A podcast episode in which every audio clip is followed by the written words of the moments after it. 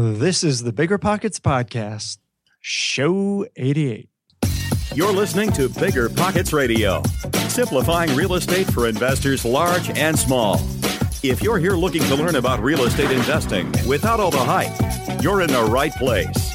Stay tuned and be sure to join the millions of others who have benefited from biggerpockets.com, your home for real estate investing online. What's going on, everybody? This is Josh Dorkin, host the Bigger Pockets Podcast, here with my co host, Brandon Turner. What's up, Brandon? Not much, Josh. Uh, how are you this wonderful week? I'm actually sick right now. Oh, you're, yeah, you're always yeah. sick. What do you? I'm not always. I'm st- you know, Scott. Scott here in the office was coughing all over my desk and got me sick. So I don't know. I'm, yeah, I'm- I, think it's just the life of, of parents. Parents are always sick because their kids are gross.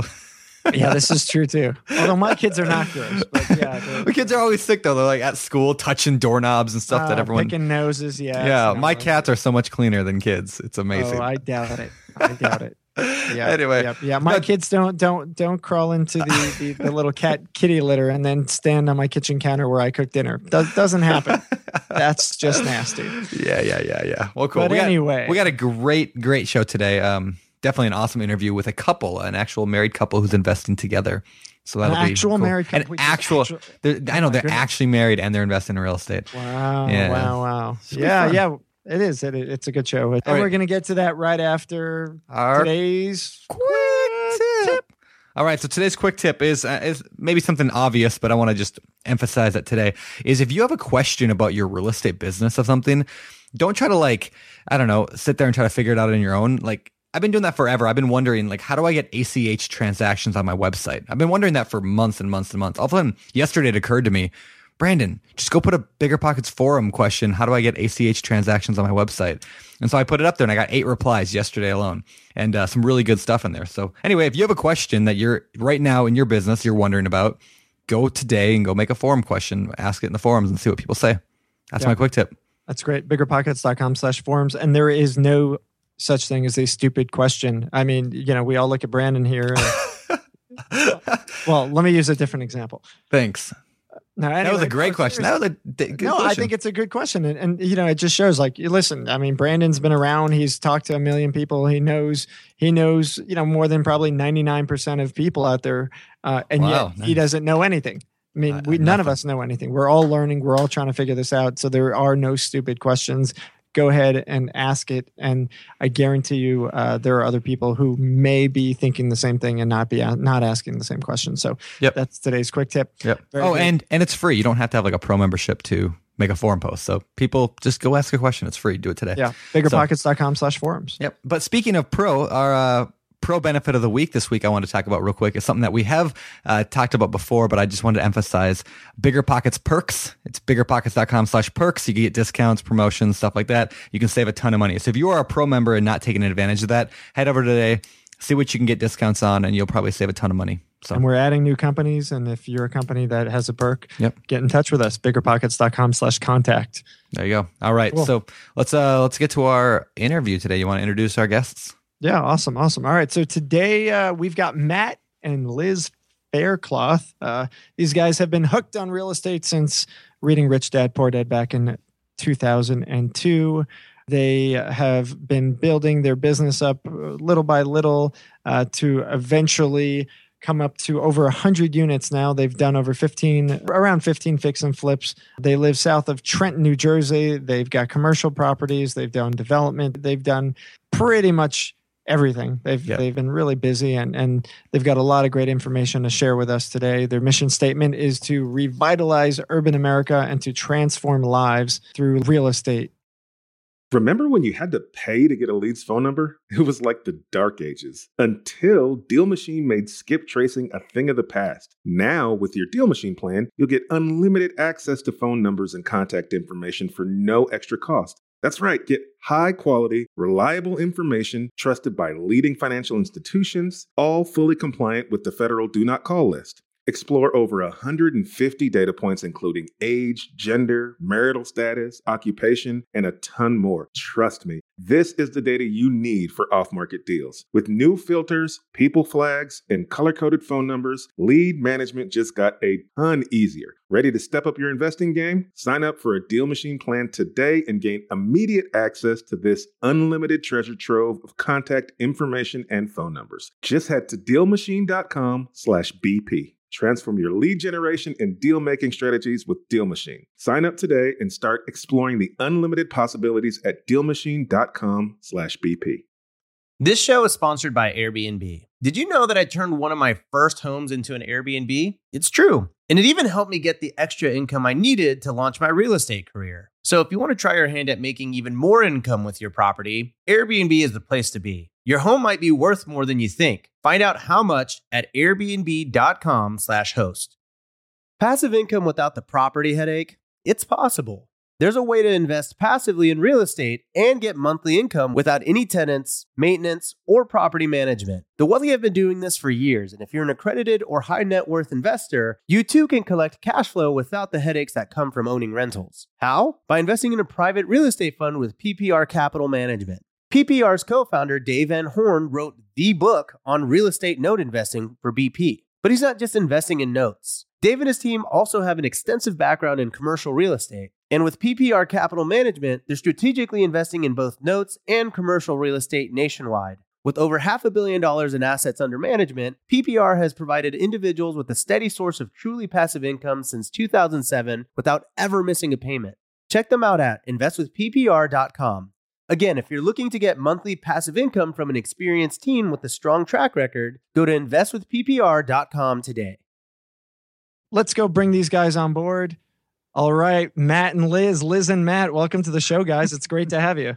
Thank you. It's great to be here. Thank you so much. It's great to be here. Yeah, well, thank you for being here. Um, we're going to talk about a lot of stuff today, uh, including you know rental properties. We're going to talk about flips. We're going to talk probably about uh, raising money and all this stuff. But before we do, let's just start very, very early on. How did you get into this game of real estate?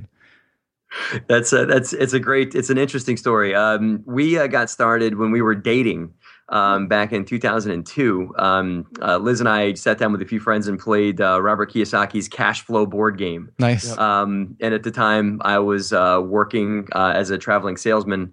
And um, just our minds were blown by this game. And um, it just really showed us the possibility of financial independence, passive income, and being able to lead a life that we really wanted to through real estate as a vehicle. And first uh, first purchase was a single family home that I lived in, which you guys would call the house hack, right? Yep. I, uh, I, Nice. I bought a uh, right bought a three bedroom, uh, one bath. Had a couple of my buddies move in with me, and um, I was making sixty bucks a month, and I was living there for free. Um, And it just completely just.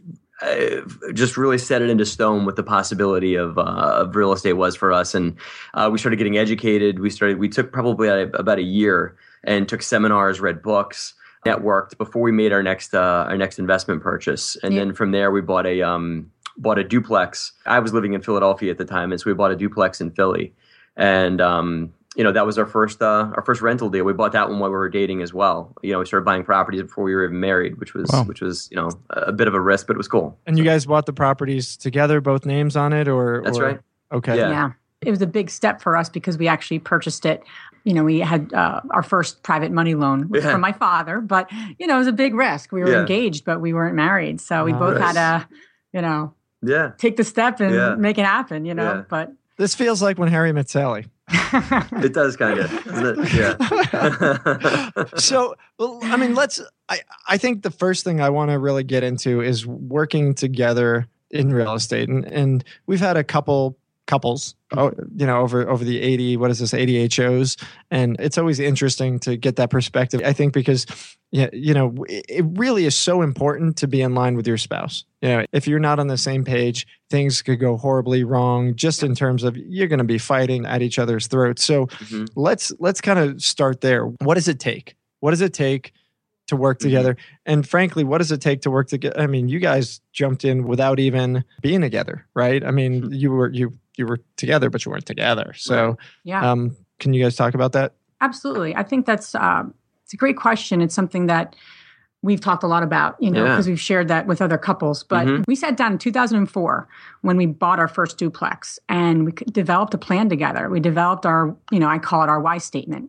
you know, digging really deep to get really clear on why are we even investing in real estate? I mean, we both like the vehicle of real estate, but getting really um, connected with what Yeah. we're doing and why we're doing it.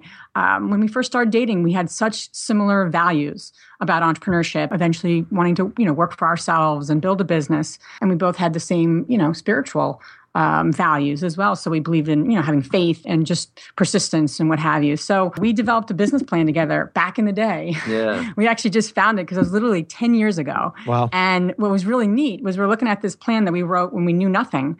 And I have to tell you, I say eight out of the 10 things we wrote Yeah. down, we've We're achieved. not that far off. Yeah. So, Wow, you know, that's 10 years, years ago. Yeah. so it was really, really neat. You know, you know about goal setting, but then when you see it in black and white. So I would say that's one thing. Number two, I've had various roles over the years. Matt has always kind of been, you know, our kind of president leader, you know, of the business, but I've always been either a, you know, strategic kind of advisor. I've been actually in full time working with him, part time. I mean, I've literally worn every hat. And I can say that the key is to really, um, you know, just know your roles Yeah. and keep things separate and just communication, open, honest, really clear communication. yeah.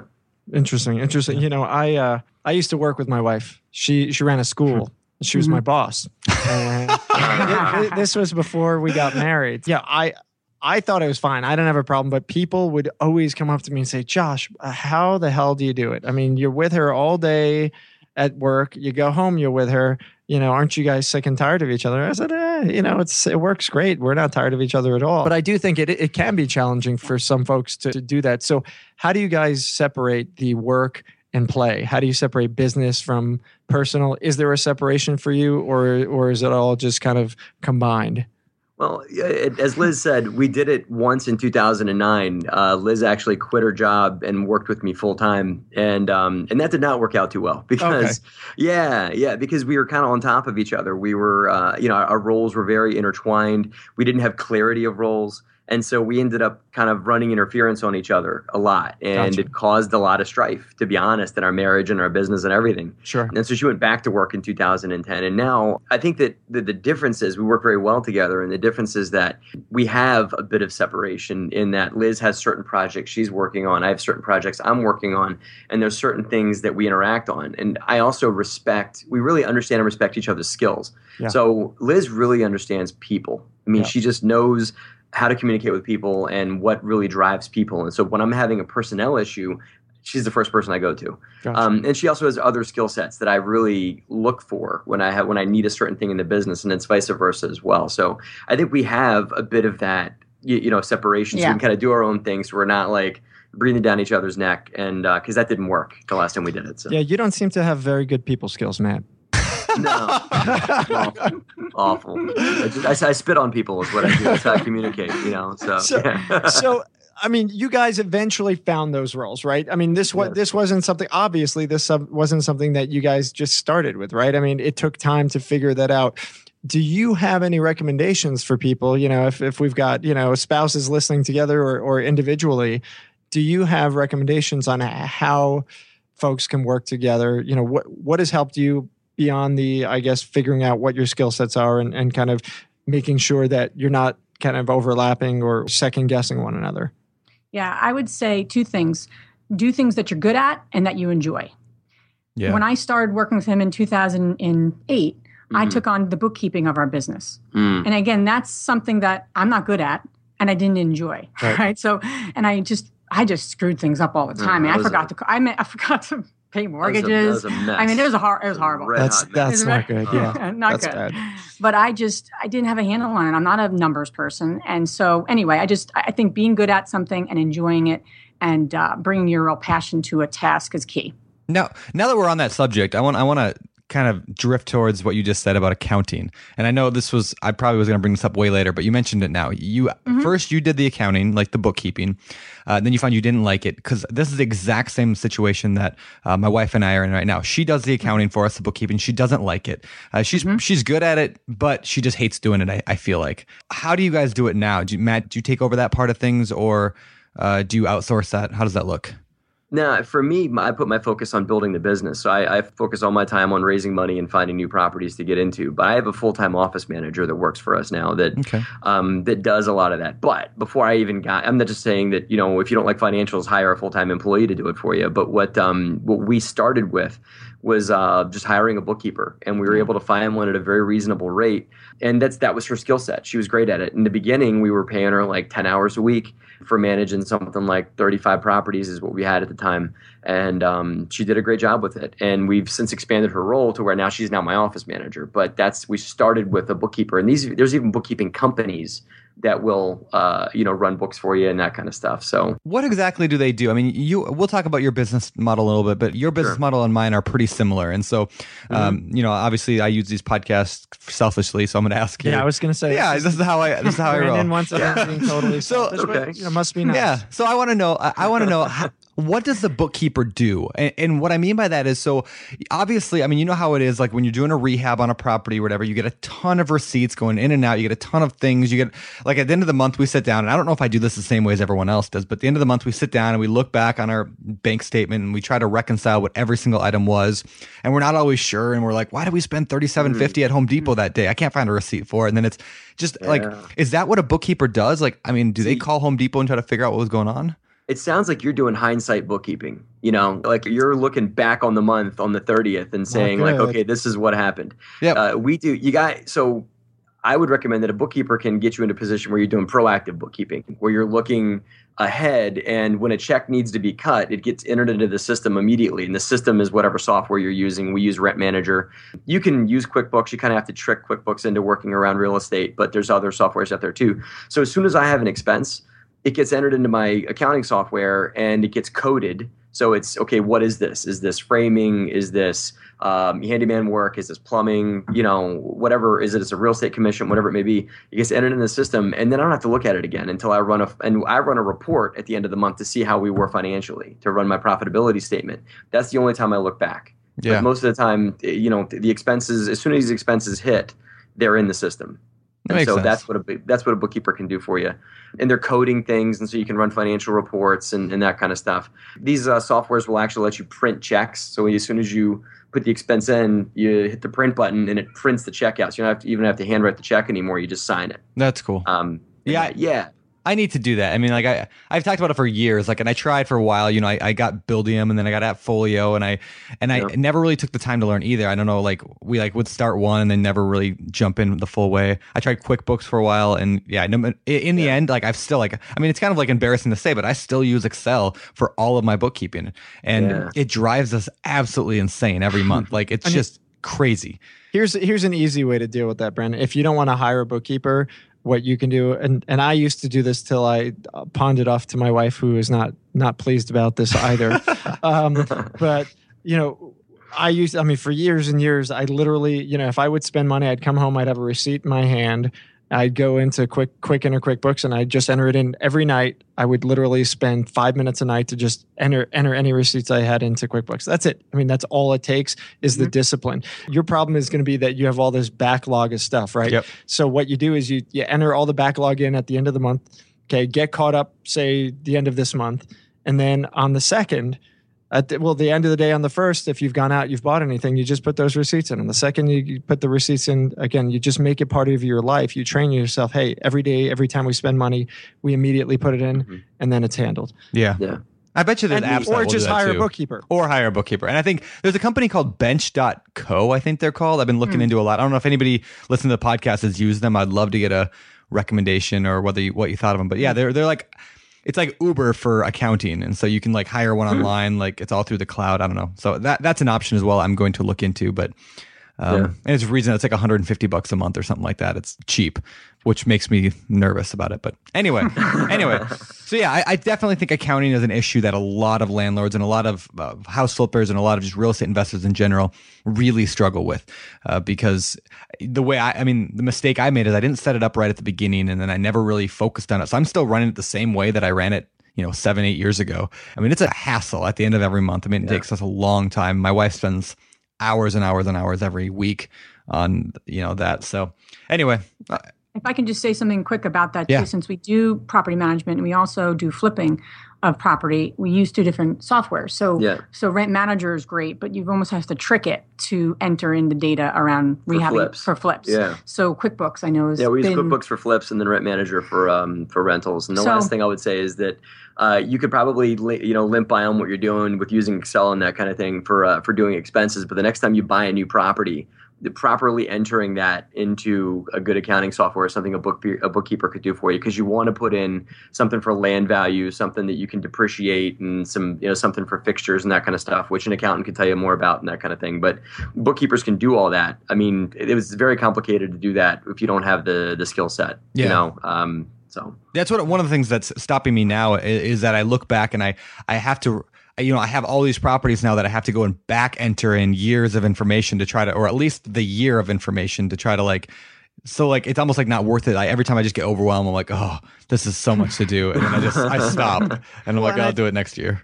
I'm actually glad that you bring this up, Brandon, because you, you know, you are probably 95% of our listeners, maybe even more. I mean, I'm guessing most people who are listening to the show are probably not as organized as as they should be. If you're one of them, honk your horn uh, while you're listening. But yeah, so uh, you know, I, I think it's really important to hear that. Listen, this guy Brandon, oh my God, it's Brandon Turner, and he's telling me he's totally disorganized. Oh, great! It makes me feel good. I'm sure it probably does. So Yeah, maybe. um, you know, take take this time, guys. If you're listening and you are like Brandon and you're disorganized, get it together. I mean, really, this is a good opportunity. This is kind of, you know, if you do one thing, if the show does anything for you, you know, get out there, get organized, get, you know, get quick and get QuickBooks, get something and start to to put it together because, you know, you do not want to be Brandon in this case. You know, in other cases you might, but in this case you don't. no, yeah. you don't want to. what want I would add on to that, what I would, the final thing to add on to that, Josh, is that there, there's only so much time in a day. Yep. And if you free up yourself from doing those financials and uh, running the books and that kind of thing, there's so many other profitable adventures you can get yourself into to grow your business.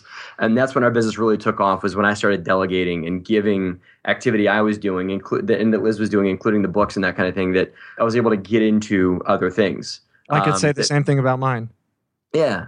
Yeah. I could say the exact same. I mean, you know, I hired that guy, Brandon, you know, and and he started to take some stuff, and you know, now we've got I don't know how many full time people. We, you know, things are great, Sure. and Right. I I can actually focus on what we have to focus on, which is which is awesome. So yeah, that's that's really really really good advice. Well, cool. I mean, lots lots of great stuff on you know working together and and delegation. Well, you guys started this thing with a house hack, followed by by a duplex, right? Yes. Mhm. Okay, so what so what came next, and what kind of deals do you guys do generally? So what came next was our first 1031 exchange, which I don't know if you want to put a pin in that and explain what that is or not. yeah, why don't yeah, why don't Yeah, you just do. in case? Sure. We uh, we sold the duplex in Philly, and um, instead of paying uh, capital gains tax, which we would have to pay if we just took the money and put it in our pocket, we rolled it into another property. So it's a tax deferred exchange where you get to not have to pay income tax, but you got to take all the proceeds you make on the property and roll it into another investment. There's a lot of rules around it, around time and around money. But bottom line is the, the new investment needs to be at or above what you sold the, the prior property for, and you got to roll all your proceeds into it. And you got to do it within, I think it's 180 days. We sold the property in Philly, the duplex, and we rolled it into a pair of four families in um, in Ewing, New Jersey, which is not too far from where we live. So we've since acquired more of those four families in that in that uh, block that they're on, and that we've expanded our business to the point where we we're probably about 80% residential for our portfolio. We also own um, we bought an office building and we converted it into a small business center. So we've got 18 different companies that occupy the building. I'm actually we're actually sitting here talking to you from it now. So we occupy it ourselves, but we have all these different companies that occupy the space, and it's this really cool uh, networking and um, and uh, social environment as well. Um, that uh, it's full of mostly young entrepreneurs that are all doing everything from you know law firms to uh, not for profits to other real estate investment companies that occupy the space. So Interesting. that's a touch on our portfolio. Well, it- so it's like a co-working space. Yes, it's, it's, yes, but Okay, yeah, it's not it's not an open platform though. So you're not sitting next to the guy that's running the the, the law firm. You, you have the we will have private offices and everything. Gotcha. interesting. But if I can mention about that, you know, in 2008, I think we purchased it. Yeah. And it's a 10,000 square foot building, and an organization at the time had the space. So they they ended up moving out, and we ran the you know profit and loss. And Matt showed Mhm. me that with this you know one tenant in this building, we'd be you know cash flowing amazingly. Oh, yeah. We were both excited. You know, this would be the biggest purchase. Awesome, awesome. Well, we ended up just sitting on the property for a while. Yeah. And, and, and lo and behold, in 2008 and even now, not many people, not many companies are looking for a 10,000 square foot building in Trenton, New Jersey. Yeah, so that was a big mistake. It was probably one of our biggest mistakes when we first got started. Is we looked at the current snapshot of the market and assumed that that would be the market for Right. several years out. And so, to give numbers, we bought the building for fifty dollars a square foot, which is a really cheap number for New Jersey. And another good rental number is around twelve dollars a square foot. And if you run the numbers and uh, for rent, uh, it would be twelve bucks a foot per year. And that works out to be a really great cash flow for the property. And I showed it to Liz, and she's like, "That sounds great. Let's do it." And then 2009 came along, you know, and uh, with what the market did, and so we kind of got tired of sitting on this vacant building that nobody wanted to come and rent from us at twelve dollars a foot, and we had to drop back and punt and change our plan. and, um, and really broke up the building into small Yeah. offices out of a need but it, you know it was just one of those examples of many times that you you know you think one thing around this is the right investment this is the right path and you kind of learn a new, Yeah, new way and and you you, gotta- have to figure it out You have to and quickly figure it out. Yeah. so That's awesome. That's awesome. You, you know, I think it's so important to talk about that the ability to be flexible, Yeah. the Mhm. ability to adapt your plan. And, you know, I, I think that's hard for new investors. It really is. You know, coming in, you say, oh, listen, this is my plan. This is what I'm going to do. And if it goes wrong, oh my God, the world is going to blow up, right? So, you know, that's why we really try to talk a lot about this, which is, yeah, and, and I think we have the whole last chapter of our Ultimate Beginner's Guide.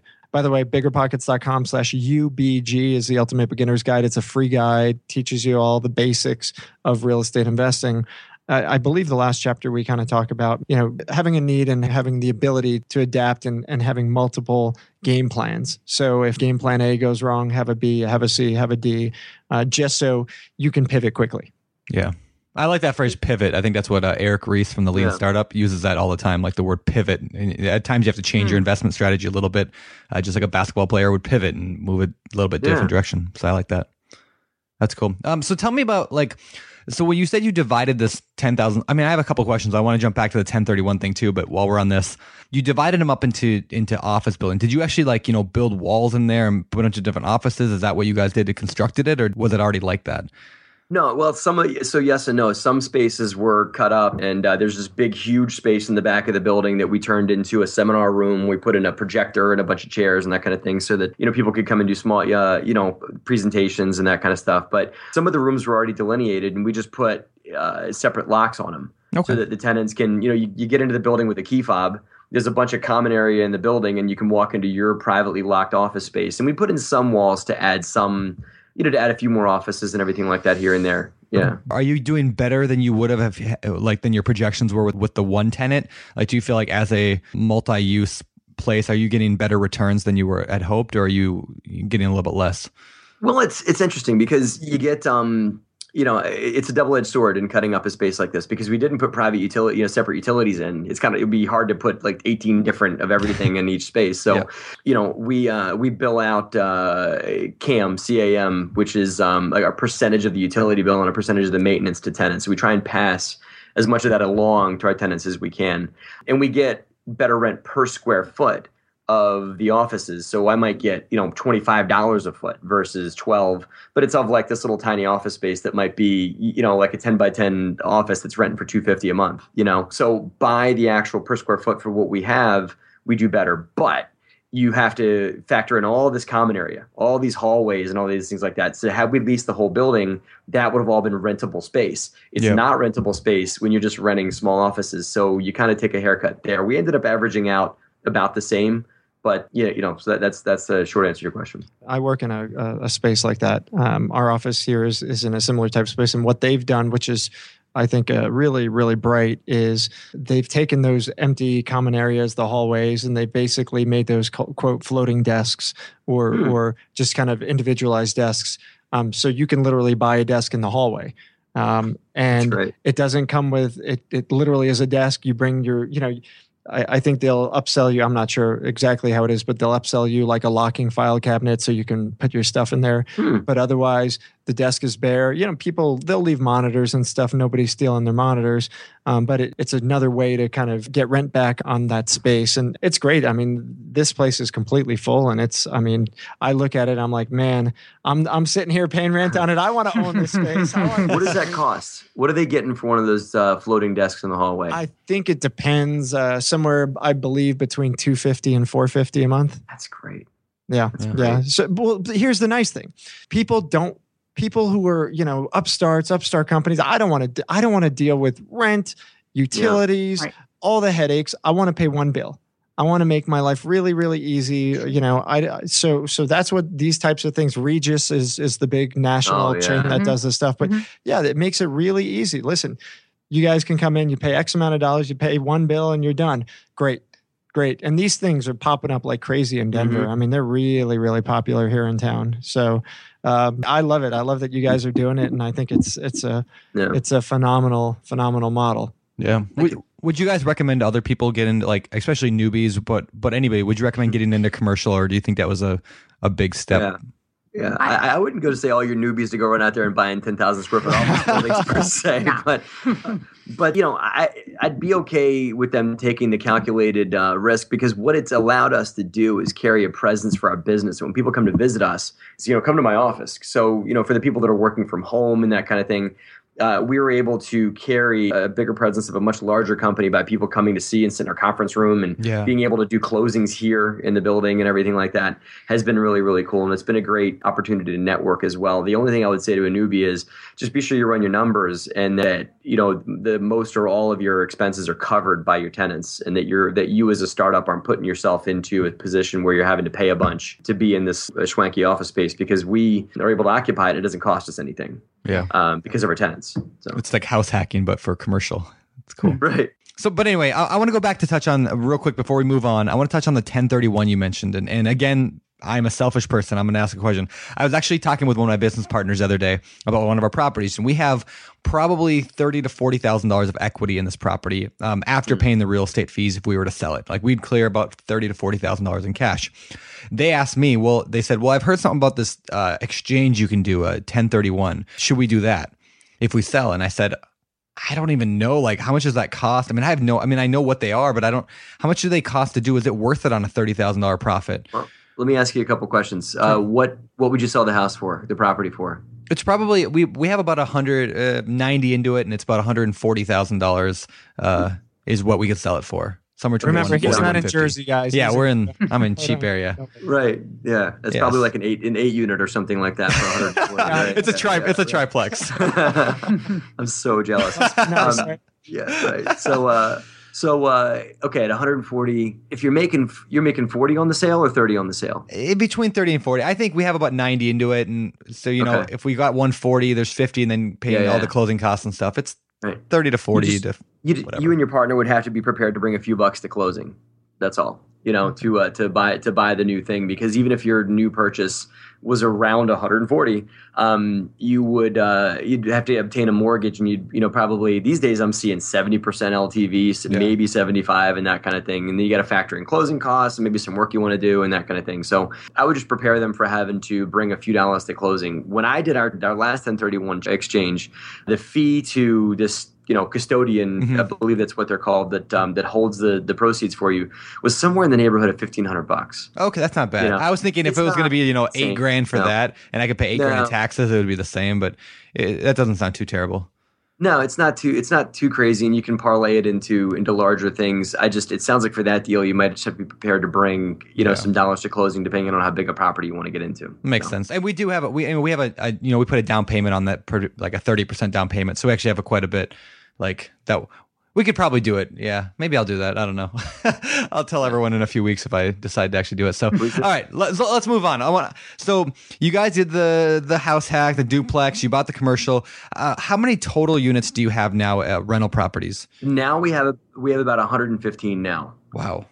But that's but that's there's a whole big gap that I've that we haven't gotten to in there. Yeah, let's let's get there. What They else bought, happened? they bought four, then they bought the hundred units. So That's that right. The, the the end. Right. Yeah. That's how we did it. Yeah. Right. Um, now we uh, we actually kind of plateaued. We had bought the uh, you know the, the the two four families. We had you know bought the office building. We had bought a few single families here and there and everything like that. And we, I think we we uh, had leveled out at around thirty units. And um, we started getting into raising private equity of you know for which I'll explain that whole thing. But people started coming in and, and investing through new LLCs we would set up in, in properties. And so we started out really, really small. We were buying, you know, our first deal with a, uh, with private equity was two single family homes. The guy gave us fifty thousand dollars. We formed a new LLC. He was a, you know, a, a, member of the LLC, willing to personally guarantee mortgages and that kind of thing, but not wanting to do any of the things that needed to be done. I did all that. I didn't front any actual cash. He did all. He fronted the money, and I did all the things that needed to get done it was a great partnership. And then he started getting some of his friends in, and we you know built it and built it and built it till where the the last fund that we raised was uh, about a half a million bucks, and we're in the middle of raising a million dollar fund right now. Wow. Um, and so through doing that, we've been able to buy bigger and bigger properties that I wouldn't have had access to with my own cash. Because honestly, Liz and I were tapped at about 2010, and we wanted to grow the portfolio. The only way to do that was by bringing in more capital. And so. and I think that's where a lot of investors are at. I mean, that's where I'm at today, right? Like you get to this point where you kind of plateau and you can't you can't get larger because you'll never come up with the five hundred thousand dollar down payment. I need to go buy a big apartment complex or whatever. And right. that's when you got to kind of start thinking. Uh, I guess more uh, creatively in that. So maybe you well, can touch really, oh, really quick on that. I mean, like for those of you guys listening, the big guys, like the biggest of the biggest of the biggest, this is this is how they do this. I mean, yeah. you know, oh, yeah. a lot of these guys are not just throwing, you know, throwing down, you know, hundreds of millions of dollars of their own cash to build these monster complexes and big mm-hmm. skyscrapers. Mm-hmm. I mean, this is how you know larger portfolios are built by the big dogs. So, yep. you know, just putting that out there. Yeah, that's absolutely true. Real estate investing is great, but for some, the tenant phone calls and clogged toilets aren't all that attractive. So, how do you invest in real estate without getting your hands dirty? Invest for truly passive income with Pine Financial Group. Pine's mortgage fund offers a targeted 8% preferred return and an attractive profit split with 70% of net profits going to the investors. You'll earn passive income by participating in lending to house flippers. And it's secure because senior lien holders, that's you, are first in line to get paid. Their rigorous underwriting process and the backing of a physical asset mitigate downside risk. Plus, by investing with Pine Financial Group, you contribute to the revitalization of communities by directing your funds from Wall Street to Main Street and supporting local economies. The investment is reserved for accredited investors. Don't miss this opportunity to back Main Street over Wall Street and start earning passive real estate income. Learn more about investing with Pine at pinefinancialgroup.com/bp. pinefinancialgroup.com/bp.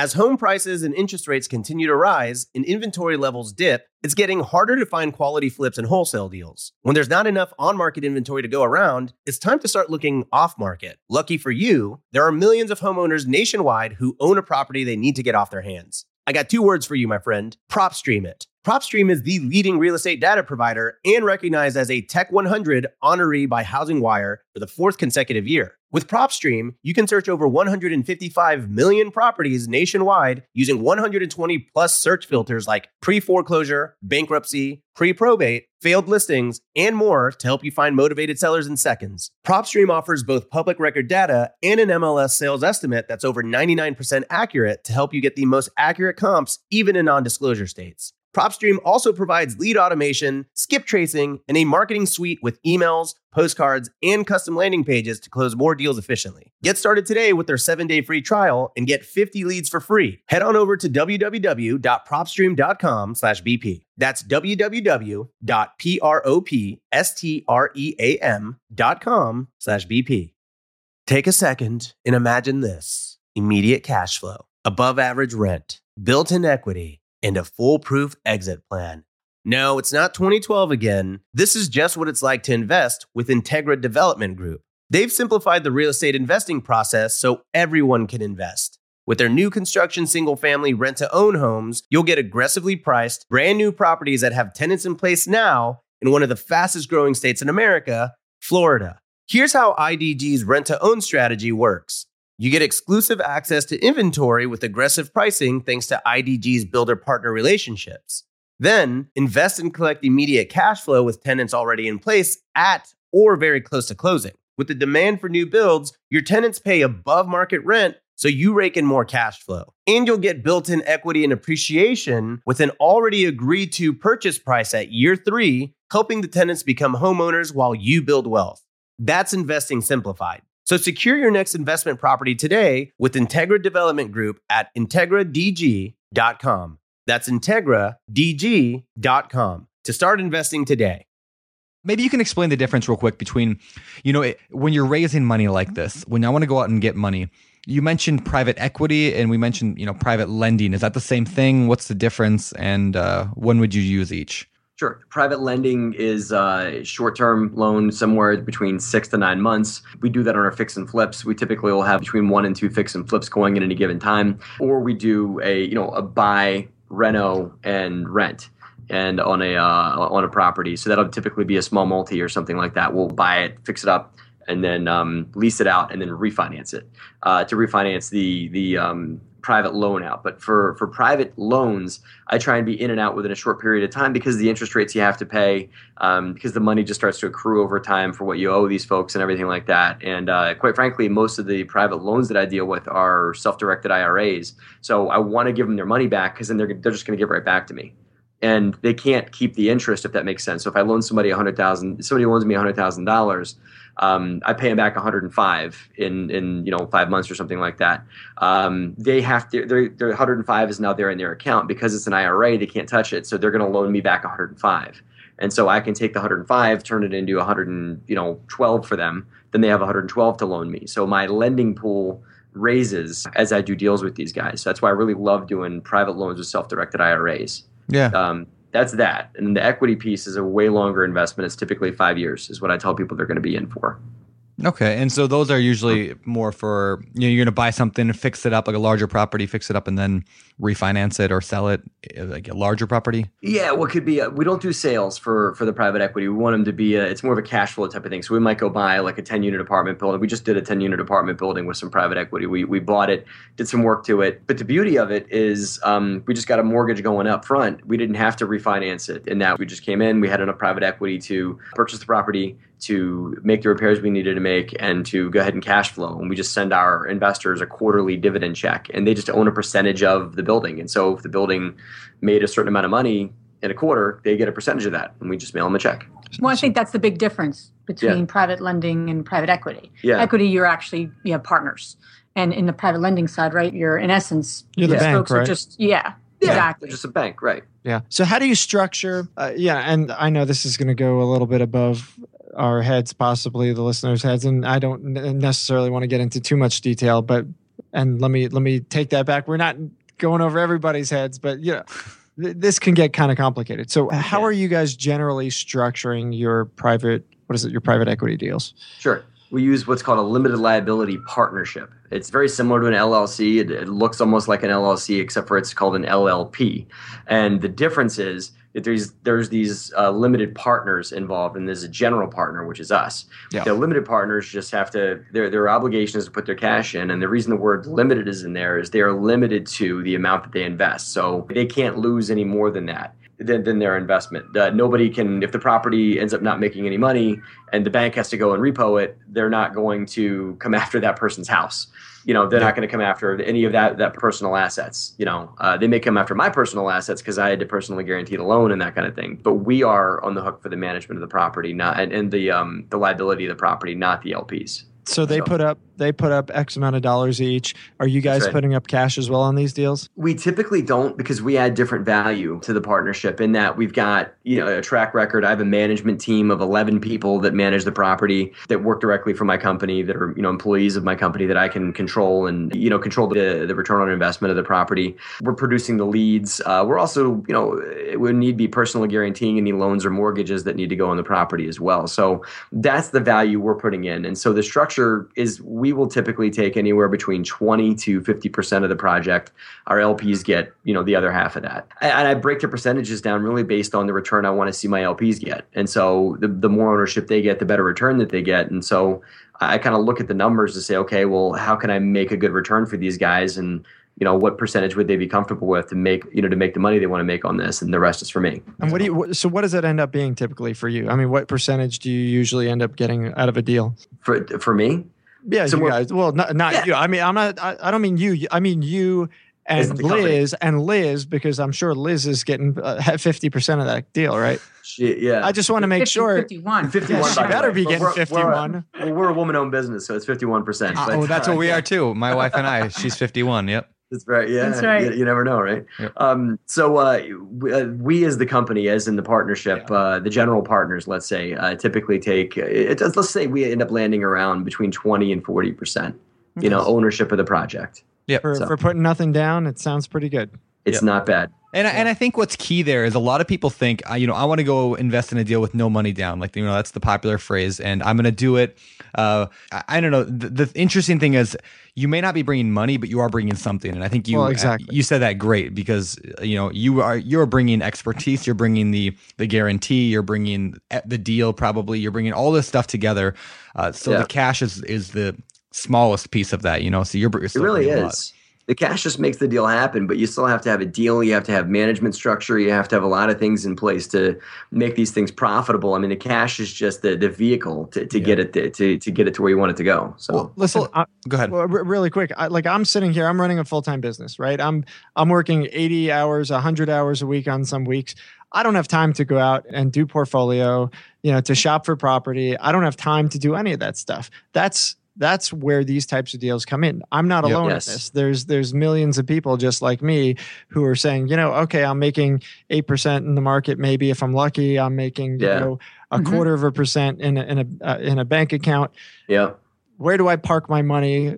Let me find guys like you who know what Yeah. you're doing, who've got the track record, who have experience and and can take care of my money and help me out. Now that said, for the newbies that are listening, you're not going to go and find a 50 unit apartment building and going to be able to ra- raise this kind of money unless you know unless you're the best salesman on the planet. You really need to establish some kind of track record and demonstrate that you have the capacity and the understanding in real estate to be able to get people to entrust you with their cash. And so I just want to make sure that we put that out there because we do see all these people who come on, they're like, I know nothing about real estate, but I have no cash. I got Right, nothing. yeah. I know nothing. And I want to find a money partner.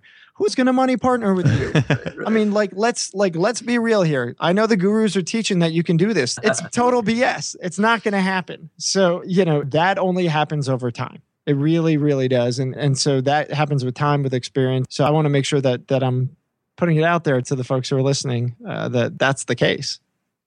So I was just saying, Josh, that uh, you're absolutely right. We were in business for five years before we even thought about asking for uh, private money or anything like that from anybody because we wanted to show that we had a track record. We wanted to learn what we needed to learn because the last thing I need to be able to sleep at night. Yeah. I need to know that my investors' monies is in or are in safe places and that they're going to see good returns because I can't I wouldn't be able to live with myself knowing that I you know went and, and squandered somebody's cash Yeah. um, and uh, and that. So that's something that I can know that we can do because we were in business for as long as we were. So what I would say to uh, your listeners, if you have a newbie that's looking to get into this, find someone to apprentice with that is doing Yeah. this and that you know work underneath them learn the ropes if you don't have your own cash um, learn the ropes from somebody who's raising private money private equity and give them some of your time because that's another thing that's of value aside from cash give them some of your some of your time to help them you know build their brand and then you can learn how to do it and then you've got a track record Yeah. Yeah. I think a lot of times uh, reputation is kind of contagious, which if you don't have it yourself, if you haven't, if you don't have the experience,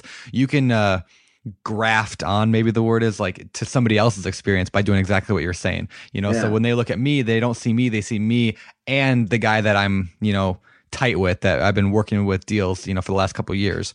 So I think that's uh, I think it's awesome. and I, I I'm gonna harp on that again. You know, I think that's really that's that's just a phenomenal point. And the reason it's so good is this. I have people all the time who want to partner with me all the time in my business, and, and they're like, Josh, I want to. Par-. I rarely will partner with, with folks because I realize that the second that I'm in bed with somebody, Mhm. I'm now in bed with somebody. And when Mhm. somebody, if somebody's, you know, if that guy turns out, that person, that company turns out to be less than what I would want them to be, some Mhm. standard that's less than what I think is the standard that should be set, that's your reputation that's taking a hit. So if you partner Yep. with a money guy who's a scumbag, you know, by the way, you're a scumbag now. Welcome so are to you the world. right Yep yeah yeah yeah so i mean you know be be careful folks i mean you you are who you do business with you really are and you know i i can't press upon that enough from people to people So just be aware because you don't want to get in bed with somebody shady? You got to do a lot of research. You got to Yep. you got to you got to Google people. You got to ask for references. You got to ask for people they do business with, and you know we partner slowly as well because we partnered quickly in the past and it didn't pan out. You know, Yeah. Can you talk about that process on our last show, uh, show 87? We got into that and Yep, Nathan Brooks. he ended up in uh, a really bad partnership that cost him Yeah. pretty dearly. And, and so I'd like to, I guess, talk about how how do you vet folks? I mean, you, you said you know you do the Google searches and you do all this stuff, but you know, and, and you kind of get into bed slowly. But maybe you can walk us through that process. I, I especially for for newer investors, how Mhm. how would you recommend they? You know, if somebody says, "Hey, I got money," and you're like, "Oh, cool. Well, I'm desperate for money." Great. You don't just jump into bed with them, right? I mean, wh- Right. what's the process that I should follow to start working with this person? What would you Yeah. do? uh, you know, trust is obviously critical. Actually, the first money partner that we developed was uh, somebody that I went to college with. And I met him for coffee. We were, you know, just kind of reconnecting, saying hello to each other and seeing how each other's doing. And he said, Oh, what are you guys up to? And I think that's also for newbies, you know, just share what you're up to. That's always a great way to, you know, to, you know, who knows, get your next money partner. Yeah. But I was sharing with him and he said, I want to also invest. Um, I'd love to talk to you both. So he came out to, you know, to Trenton and we both, uh, you know, met with him. But it was a slow it was a slow partnership. So number one take it slow. Uh, number two really get a sense of who this person is whether it's references or just going to networking meetings with them. I mean i would just i always I, i'm from the employment world so i always said hire slowly fire quickly and that's the same thing with money partners you know move slowly and then and then you can grow faster but don't don't do it too fast especially if somebody wants to give you money quickly that's probably not a, a good money partner anyway Yep. uh, so, so number one, obviously, like I said, you know, you want to have that trust level. Number two, move slowly. Uh, number three, I would say start out on a small deal together. You know, Matt and, and our par- money partner didn't buy an apartment building initially or anything. We bought a single family home. Yeah. It was a very small amount of money. Even new money partners that we're developing now uh, always want to give us a small amount and say, if this works well, we'll grow and you know grow together. And I think that's also a good sign of a money partner. If they want to give you a lot of money initially, they don't know you uh, and they want to move fast. That's smells funny. Yeah, some, Yeah. sm- something smells funny. So Yeah. Do you guys run what I- background checks, by the way? Just Mm. On uh, on money but for people that are looking to invest with us i wouldn't say that but for people that we've done business with you know there's sometimes that i wish i would have done that but um, you know we, we haven't done that in the past but if there were a new partner that wasn't just putting cash in i definitely would look into that but like um, criminal and all that stuff, huh? yeah yeah we have access to that kind of thing now. I mean it's interesting to know right? I mean Oh, yeah. uh, to, to what their uh, to what their background is. Uh, to add on to what liz said I uh, I would just say that just simply like good people typically know good people, and so our you know one guy that was our first investor that Liz went to uh, college with, you know, knew other good people, and so he had known these people for a long time and was able to uh, give good references for them as well. So um, I tend to try and keep it within my network for the most part, you know, um, and uh, and if it's not in my network, then I take a long time to you know sniff them and, and vet them out and that kind of thing. So. Makes Yeah. sense. That's cool. Makes That's sense. cool. Well, can we transition a little bit? I, I know we're hitting on the 45 minute mark here pretty much, and uh, there's a lot more I want to talk about, but uh, employees and uh, running a business, a company, right? You guys have multiple employees, I've heard. Uh, how many do you have right now? Eleven. No? Okay. So, um, I guess again, because I'm selfish, you know, I'm at this point in my business where I have to, right? I have to like scale up or scale down. And I've been saying this for, you know, months now. And, you know, I guess how do you know it's the right time to start hiring employees and who do you hire? And ver- we're, we're talking employees versus using other, like a company, like a ma- hiring your own property manager in house versus hiring an out outside Right. management company or hiring your own bookkeeper in house versus you know shopping out to an outside. I think what is that more specifically what you're asking Yeah. for, Brandon? Sure, either way. I mean, yeah, I mean, that's all part of it because I have to do something no matter what. So, or just get rid of all my properties. Right. And then move to Denver, which and then move to not a bad Denver and hang out at a co working space with I think I've heard that before. Right. um, so I, I I believe it was on one of your uh, podcasts, or maybe I heard it somewhere else. But I think that the magic number is around thirty units.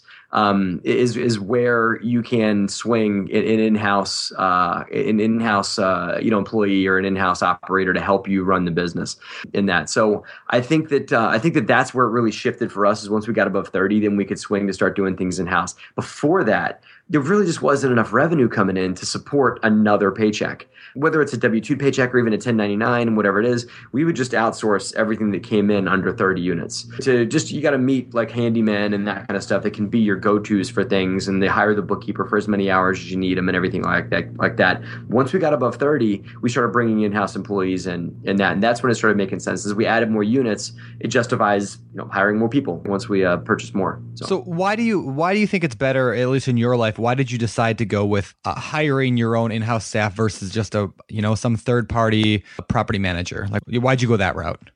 Well, we have a certain vision for our company. We have a, you know, we tr- we're trying to create a culture among our employees, and we're hoping that that rubs off on our tenants to a point and our investors as well. So we wanted to create more than just this thing that just, you know, made cash flow. We were, we're trying to create a business with a culture. We have a mantra for our company, which is transforming lives through real estate, and we really believe that. We we have quarterly meetings with our employees and that. But the, the bottom line to your question is, I can control it and manage it um, if they're my people and I can, you know, I, they're employees. So I can kind of tell them what to do and give them the parameters to operate within and everything like that. And it's very easy.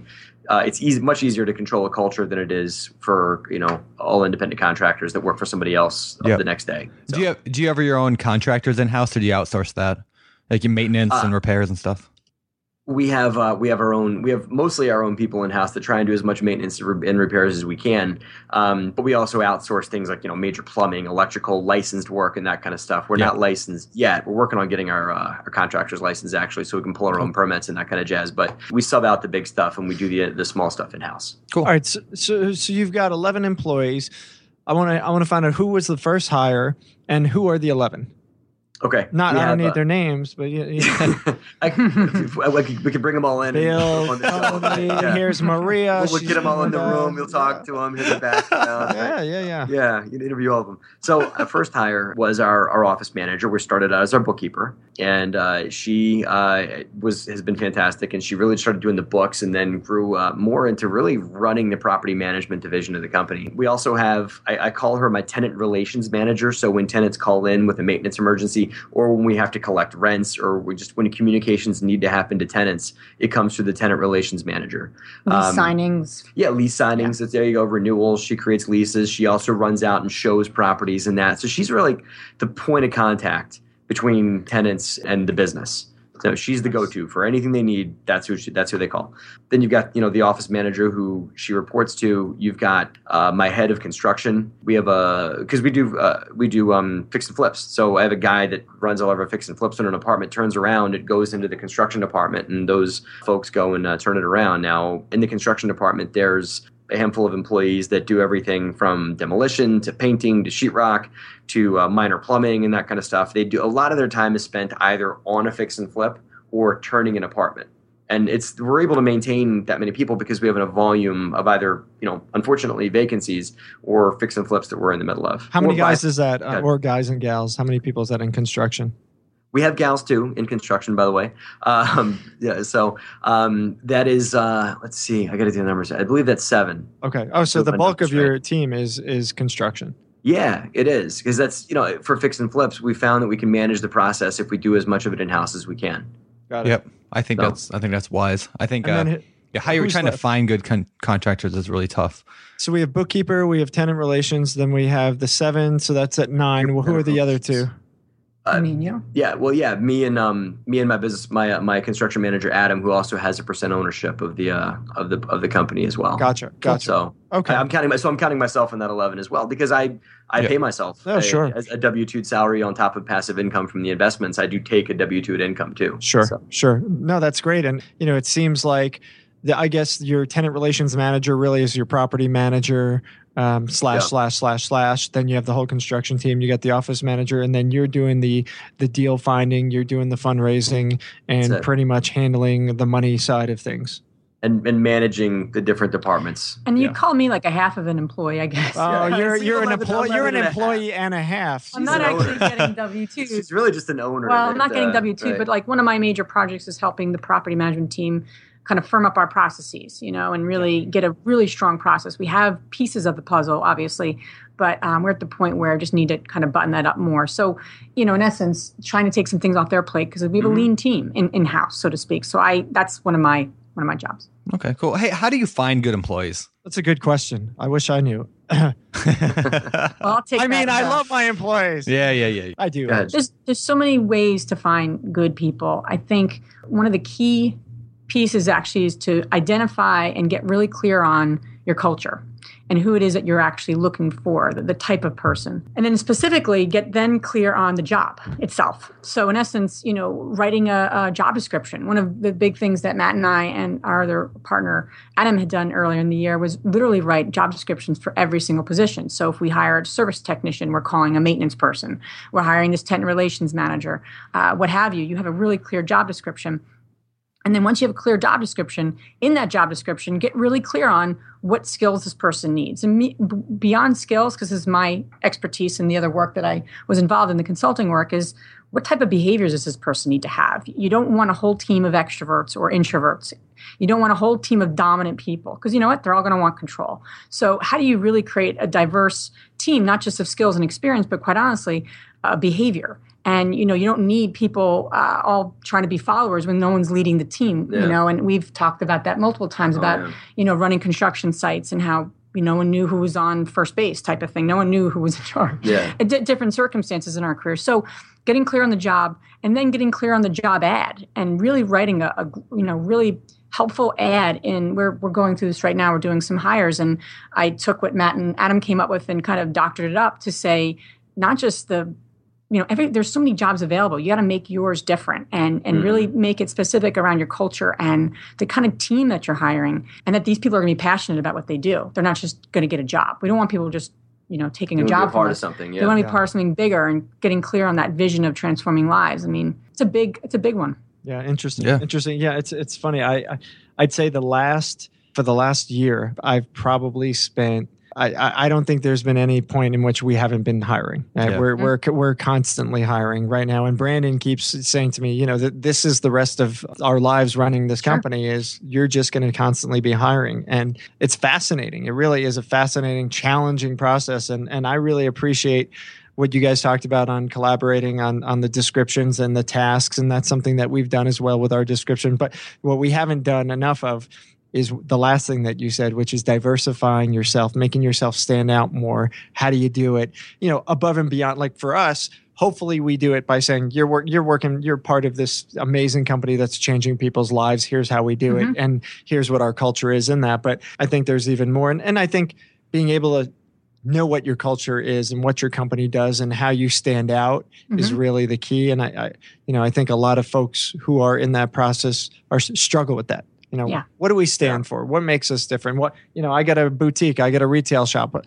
you know why are we any different than the other retail shops? Yeah. um, or you know obviously for this case in re- building an investment company what makes my investment company Yeah. better than the next one? So something for folks to think about and, and write down if you haven't written your goals your vision all that stuff. I mean it's really important it's got to be more than making money. Yeah. You know, it, it- that can't be the only reason why you want to get into this business or, or what you want to create out of the, out of the business. I'd also just add too on the hiring part is a lot of people, employers will say, well, you know, I'm hiring and hiring and people aren't staying in the positions.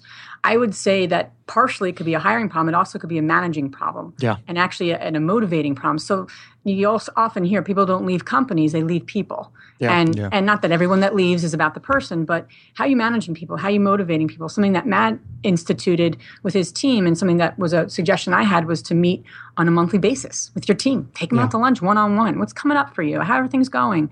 And uh, communication is everything. So yeah, you can hire right, but then managing that and really keeping um, uh, the team motivated and, and aligned is actually harder. It's easier to hire the right person, in my opinion. It's harder to actually manage and maintain because that's really where Yeah. that's the I think the biggest challenges for any small employer or any Yeah. big employer. yeah I know I'm I'm terrible at managing employees, and that's that, that really is the thing that's prevented me from hiring more people and building up a team is because I just know that my weakness in life is telling people what to do. I'm really bad at it.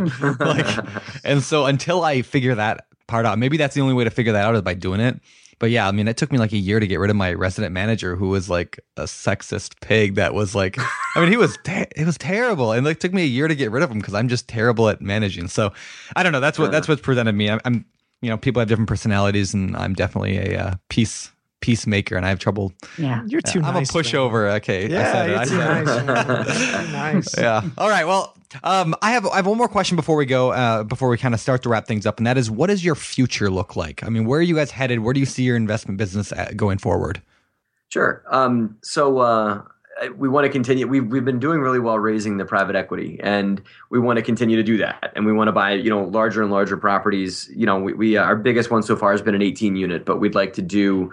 Um, you know, we've looked at a 22 unit. We're looking at even bigger stuff. You know, uh, 30, 40, 50 units, and that kind of thing on the investment side because we've gotten pretty good at, at raising money and and uh, we have a really good presentation and it makes sense for investors to to come in with us in that. So that's definitely one direction we want to go. For the fix and flips you know we didn't even get so much to this but it's become very frustrating with fix and flips in unex- un- unexpected costs and uh, how a fix and flip can really go upside down really fast. We did one property we found out that one entire side of the house had been eaten by alive by termites. Oh, i mean just it was all gone. It so cost us an extra eight grand we didn't budget for to reframe this whole side of the house. So what we're getting into is modular homes. Um, we want to start doing instead of fix and flips, buying a piece of land and building a modular home on the piece of land and putting it up for sale that way because it's a good way to, you know, create a home for sale. Um, but most things are predictable in a, in a modular uh, versus a fix and a fix and flip. So Interesting. Interesting. And I'd say the third, the third arm of our business, which I'm kind of t- heading up and, and leading, is creating some educational opportunities. You know, we have a lot of folks that come to us like, "Hey, you know, how did you do this? How did you do that?" So we're kind of excited about, you know, my background's training and development, so Yeah. kind of creating some ways to be of help to people and educate. So that's the other kind of new new area of our business. yeah. Makes What, sense. what do you um do you guys know just really really quickly have you ever heard of like this new thing now where they're printing houses have have you seen this stuff I just saw that online Is- the other day. I read an article. Is it with that. the 3D printer stuff? so now yeah. they have now they have like I, I I think I saw it in China they they've built these demo houses that are printed they're literally printed Mm. with like some Oh kind of concrete Mm. am- amalgam of something around some and literally you can literally uh, blueprint the sucker and they these monster machines the huge huge Yeah. things right and they literally print a house it's amazing what a what a crazy world we live in. You Yeah, know, that's I mean, wild. That, that's so interesting. yeah. it's fascinating cool all right well let's move on to the uh, the next part which is uh, the It's time for the fire round.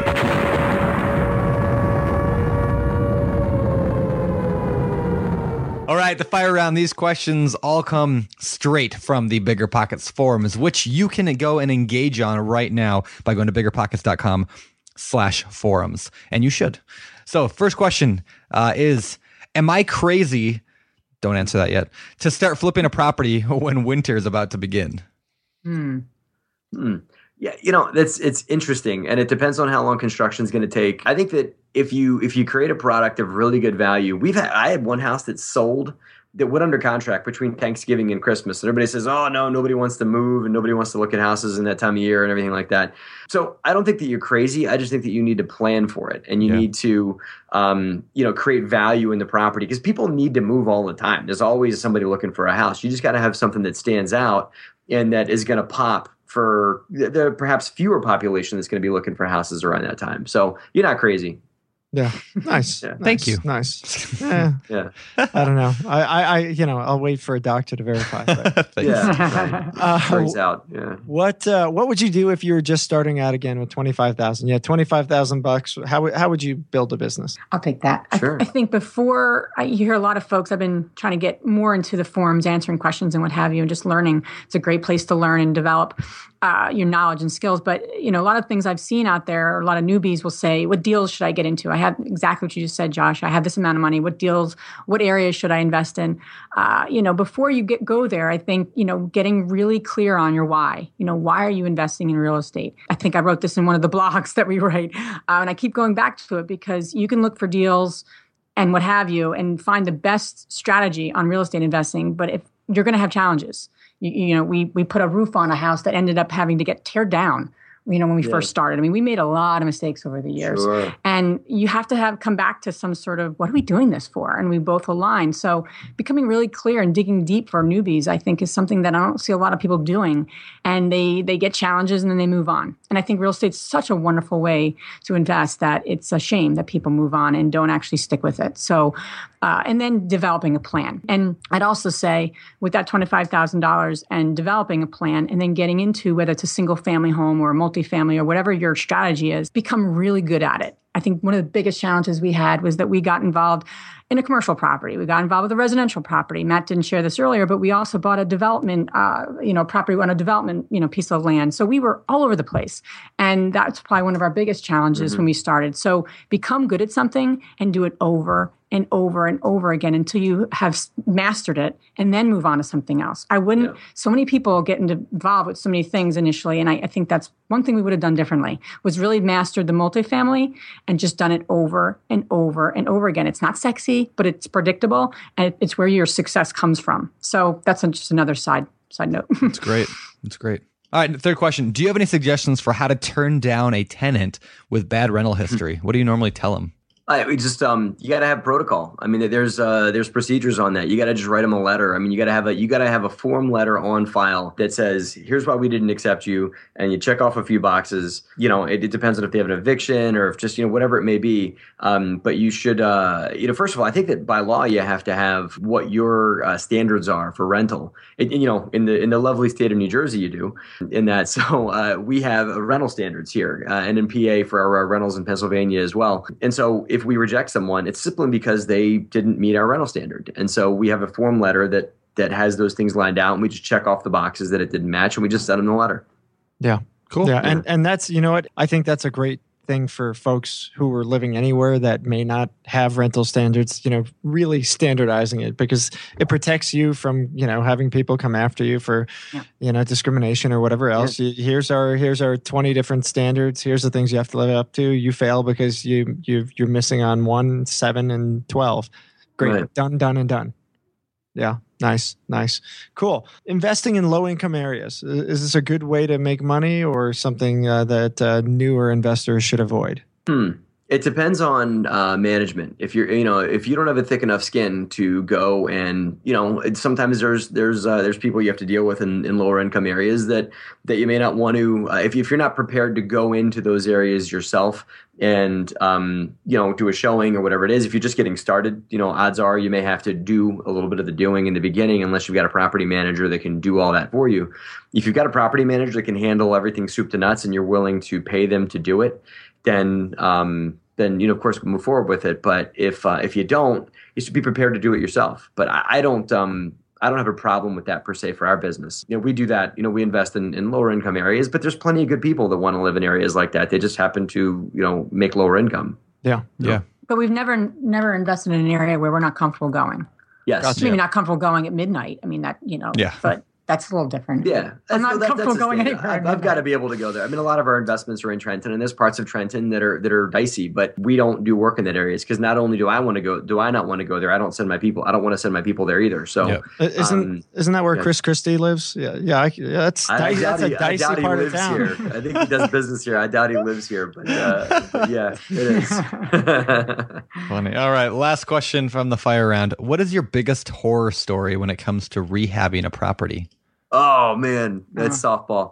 Um, so uh, where, where do you start? Where yeah, start, yeah. I, I, think I put that on the forum so that you would ask me that question. but, uh, so I'll, I'll, be as concise as I can. Um, we uh, we bought this property. It's actually in the town we lived in, and I kept driving past it and saying, like, man, somebody's going to do something about that house because it was this old dilapidated property, and it was. And I just said, somebody's going to do something. I said, you know what? I'm going to do something about that house. I'm going to look into it and I um, had a title company that was looking for some business from me, and so I gave them the address. They looked into it, and through a bunch of jumping around, I found out that the guy that owned it um, didn't know he owned it because he was the grandson of the owner of record. The guy lived all the way up in Poughkeepsie, New York. But the the long story short, the owner of record of the property had actually died in 1964 and had uh, allowed a cousin of his to live in this house until like 1985, and then a sister of his moved in. So a lot of rigmarole on uh, on taking ownership of the property first and foremost. Then once we closed, we got sued by a tax lien holder, and we had to go to court immediately after closing and had to pay something like another ten thousand dollars after purchasing this property, right, to this tax lien holder who just had a bunch of these, these attorneys on staff that just it cost them nothing to take me to court, but it cost me like you know two grand a day to go to court against these guys. So I just paid them to make them go away.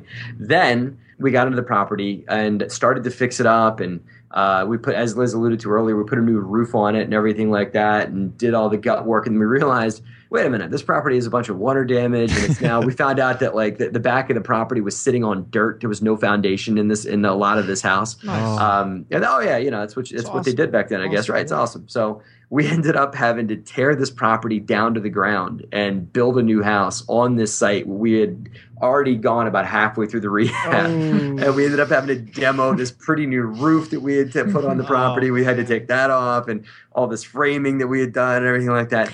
Take it all down. And this And is right when Matt quit his job. I said, "What are you doing?" that was right after what are we I doing? quit my uh, my day job to do this full So, time. uh, Oh, yeah, so wow. it was fantastic. We ended up building a brand new single family home, this beautiful house yeah. on this uh, on this site that uh, we sold. We lost money on the deal on that sale, but because what we learned, you know, which is what I would tell uh, the folks out there, is that you know we learned a bunch on that deal that I still apply today. So now I know how to stick frame a house because I built, I did it, and um, I know what not to do on a fix and flip because I pretty much did all the things you're not supposed to do on my very first fix and flip. So Wow, get it out of the Right. way. Yep. yeah, you know, get it, do it all the mistakes of the first one.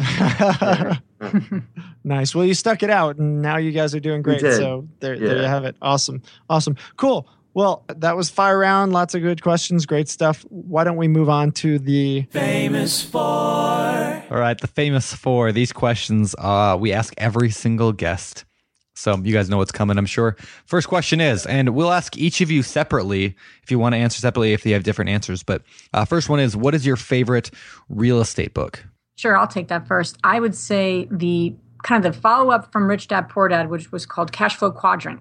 And it was a wonderful book to get clear on not just cash flow, but what kind of person and what kind of business do we want to create. It basically puts, you know, employees and self employed and becoming an investor and it really gives you the ins and outs and when we created our business we kept thinking are we an e are we and we use those words to this day um, and it goes into some specifics about real estate but I, I would say just from a thinking about real estate it was by far the- one of the best books nice. So Great. From, yeah, Yeah, what I, about would you, throw Matt? out a, I would throw out a book uh, by Dolf de Roos called uh, Real Estate Riches. And uh, he was one of, you know, Rich Dad advisors, uh, you know, many, many, many years ago. But um, he told some great stories in that book, and it really opened up me to the possibility of real estate investing as well.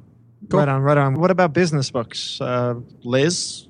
Yeah, I would say uh, E Myth uh, by Michael Gerber is a Yeah. great, great way to think about your business so you don't become one of those, uh, they say, technicians who becomes the business.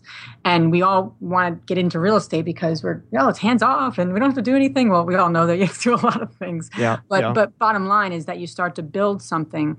Uh, processes, systems, et cetera, and that's exactly how we've thought about our business. You know, how do we how do we build this so it doesn't need us? You know, and we're not there yet. We're you know far from there, but we're getting Yeah. closer and Yeah. we're moving towards But it, using which that is key. concept, though, to build it. So great book to, to read early on. nice. What about you, Matt? I would have to go for The Secrets of the Millionaire Mind. Um, T. Harv.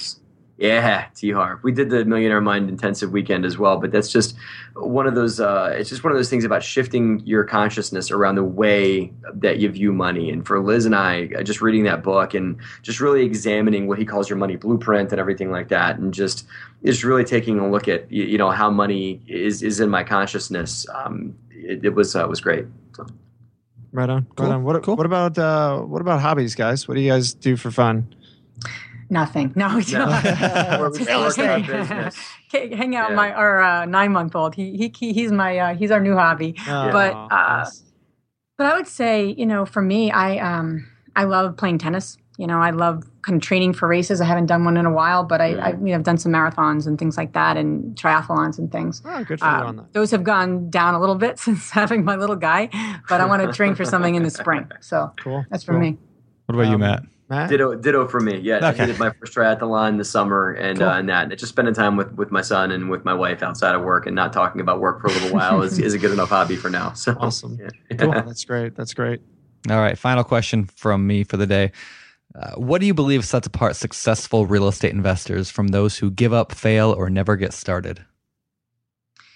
Yeah, I was thinking about this. There's so many ways to answer that, and at bottom line, it bottom line, it's perspective, because there's so many times I can look over the last ten years that were so many reasons for us just to kind of say, "Oh, "What are we doing? Why are we doing this?" and just to kind of get back into the game and make it better. And Matt doesn't go. He doesn't go into. We don't go into properties now, and we have to. We don't take roofs off and then have to. We don't make that mistake anymore. So you really have to have perspective and and a positive perspective, and not pers- just positive, but like a realistic perspective as well. And uh, and just keep making things better. That's critical. If you don't do that, I wouldn't get involved Yeah. invest in real estate because we continue to make mistakes, but we keep continue to keep our perspective positive and um, you know solution oriented. Yeah. Nice, nice. No, that's great. That's Yeah. great. Well, listen, guys, we really, really, really appreciate you guys coming on the show. Yeah. We thank you so much for the time, and you know, lots of lots of good, pr- pretty high level stuff here on the show. So it was, uh, I really appreciate it. Thank you Um, for having us. It's been a Thank lot you, of fun. thank you. Yeah, where where can folks find out more about you or find more about you? Do you have a website that uh, Sure, you guys have do. for your It's- business? Our business's uh, website is derosagroup.com. And um, we're, we, uh, Liz and I also have uh, active profiles on Bigger Pockets as well. Cool. And we're also weekly weekly bloggers for the site, so we'd Yes. uh, love to hear from people. Yeah, leave comments, man. You guys, li- Yeah. these these guys are putting out really good content. So definitely, definitely share your feedback with them Please. on on their posts. Well, thanks again, guys. We we really do appreciate it, Thank you, and Josh. uh, Thank we'll you, see you back on the site. All right. Thank you. All right, guys, that was show 88 of the Bigger Pockets podcast with Matt and Liz Faircloth. Big thanks to those guys again. Really, really cool show with some higher level uh, knowledge shared and some really, really good advice. So uh, we we certainly appreciate it. I'm like totally motivated now to go get like a bookkeeper or something. Dude, gonna- uh, 88 yeah. shows, man. It's about I know. time. I know. It's really bad. Yeah, eh, you'll do it. You'll do it. Next show, you know, everybody's busting my chops about the book that I'm on page 175 of. That's like that's a drop in the bucket compared to you not going and hiring out a bookkeeper or finding somebody to do this. I'm gonna go So call that bench company today and just see what they can do. So do it. Do it. That's awesome, man. That's awesome. Well, anyway, guys, thanks again for listening. Show 88. If you're not a member yet of Bigger Pockets, we'd certainly urge you to do so. You get to hang out with guys and gals like Matt and Liz who are spending time in the community, helping other investors out, linking up with, partnering, and doing business with other folks. So the more active you are, the more folks like these will get to see you, get to know you, and wanna wanna work with you. So I definitely encourage that. Otherwise, as I always say, check us out on all the various social networks. And if you have not yet done so, please take a minute or two and jump over to iTunes, find the Bigger Pockets podcast, and leave us a rating or review. Uh, those certainly come in handy and help us get more people listening and help us, you know, get more people educated into real estate, doing better deals. So uh, help us out if you can. That's all I got. How about you, Brandon? We done? we're done. Let's get out Let's of here. Close it down. I got a bookkeeper to call. Awesome. this is Josh Dorkin signing off.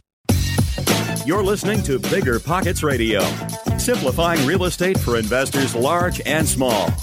If you're here looking to learn about real estate investing without all the hype, you're in the right place.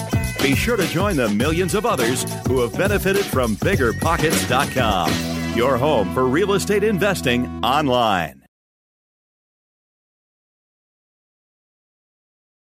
There's a reason small multifamily investing is so popular in the Bigger Pockets community. With just a 3.5% down payment, you can own up to four different units. Think about it. If you house hack and live in one of the units, you still have three different groups of tenants helping you pay down your mortgage every month, four kitchens and bathrooms you could renovate to increase your property value, four different Airbnbs, medium term rentals, or other rental strategies that you can try in one property, all in just one transaction. Of course, the question is where do you find a small multifamily property that you can actually afford? Which market and which deals are best for you? Once you close, how do you manage it, optimize it, keep scaling, and living your life without being tied down to four leaky toilets or four fussy tenants? All great questions, my friends. All to be answered in the upcoming small multifamily bootcamp with Chris Lopez and Leka Devatha. So if you're serious about growing your portfolio with this highly efficient strategy, head to biggerpockets.com slash four, F-O-U-R, today and join us in the small multifamily bootcamp. See you there. The content of this podcast is for informational purposes only. Past performance is not indicative of future results, and all host and participant opinions are their own. Investment in any asset, real estate included, involves risk. Use your best judgment and consult with qualified advisors before investing. Only risk capital you can afford to lose. Bigger Pockets LLC disclaims all liability for direct, indirect, consequential, or other damages arising from reliance upon information presented in this podcast.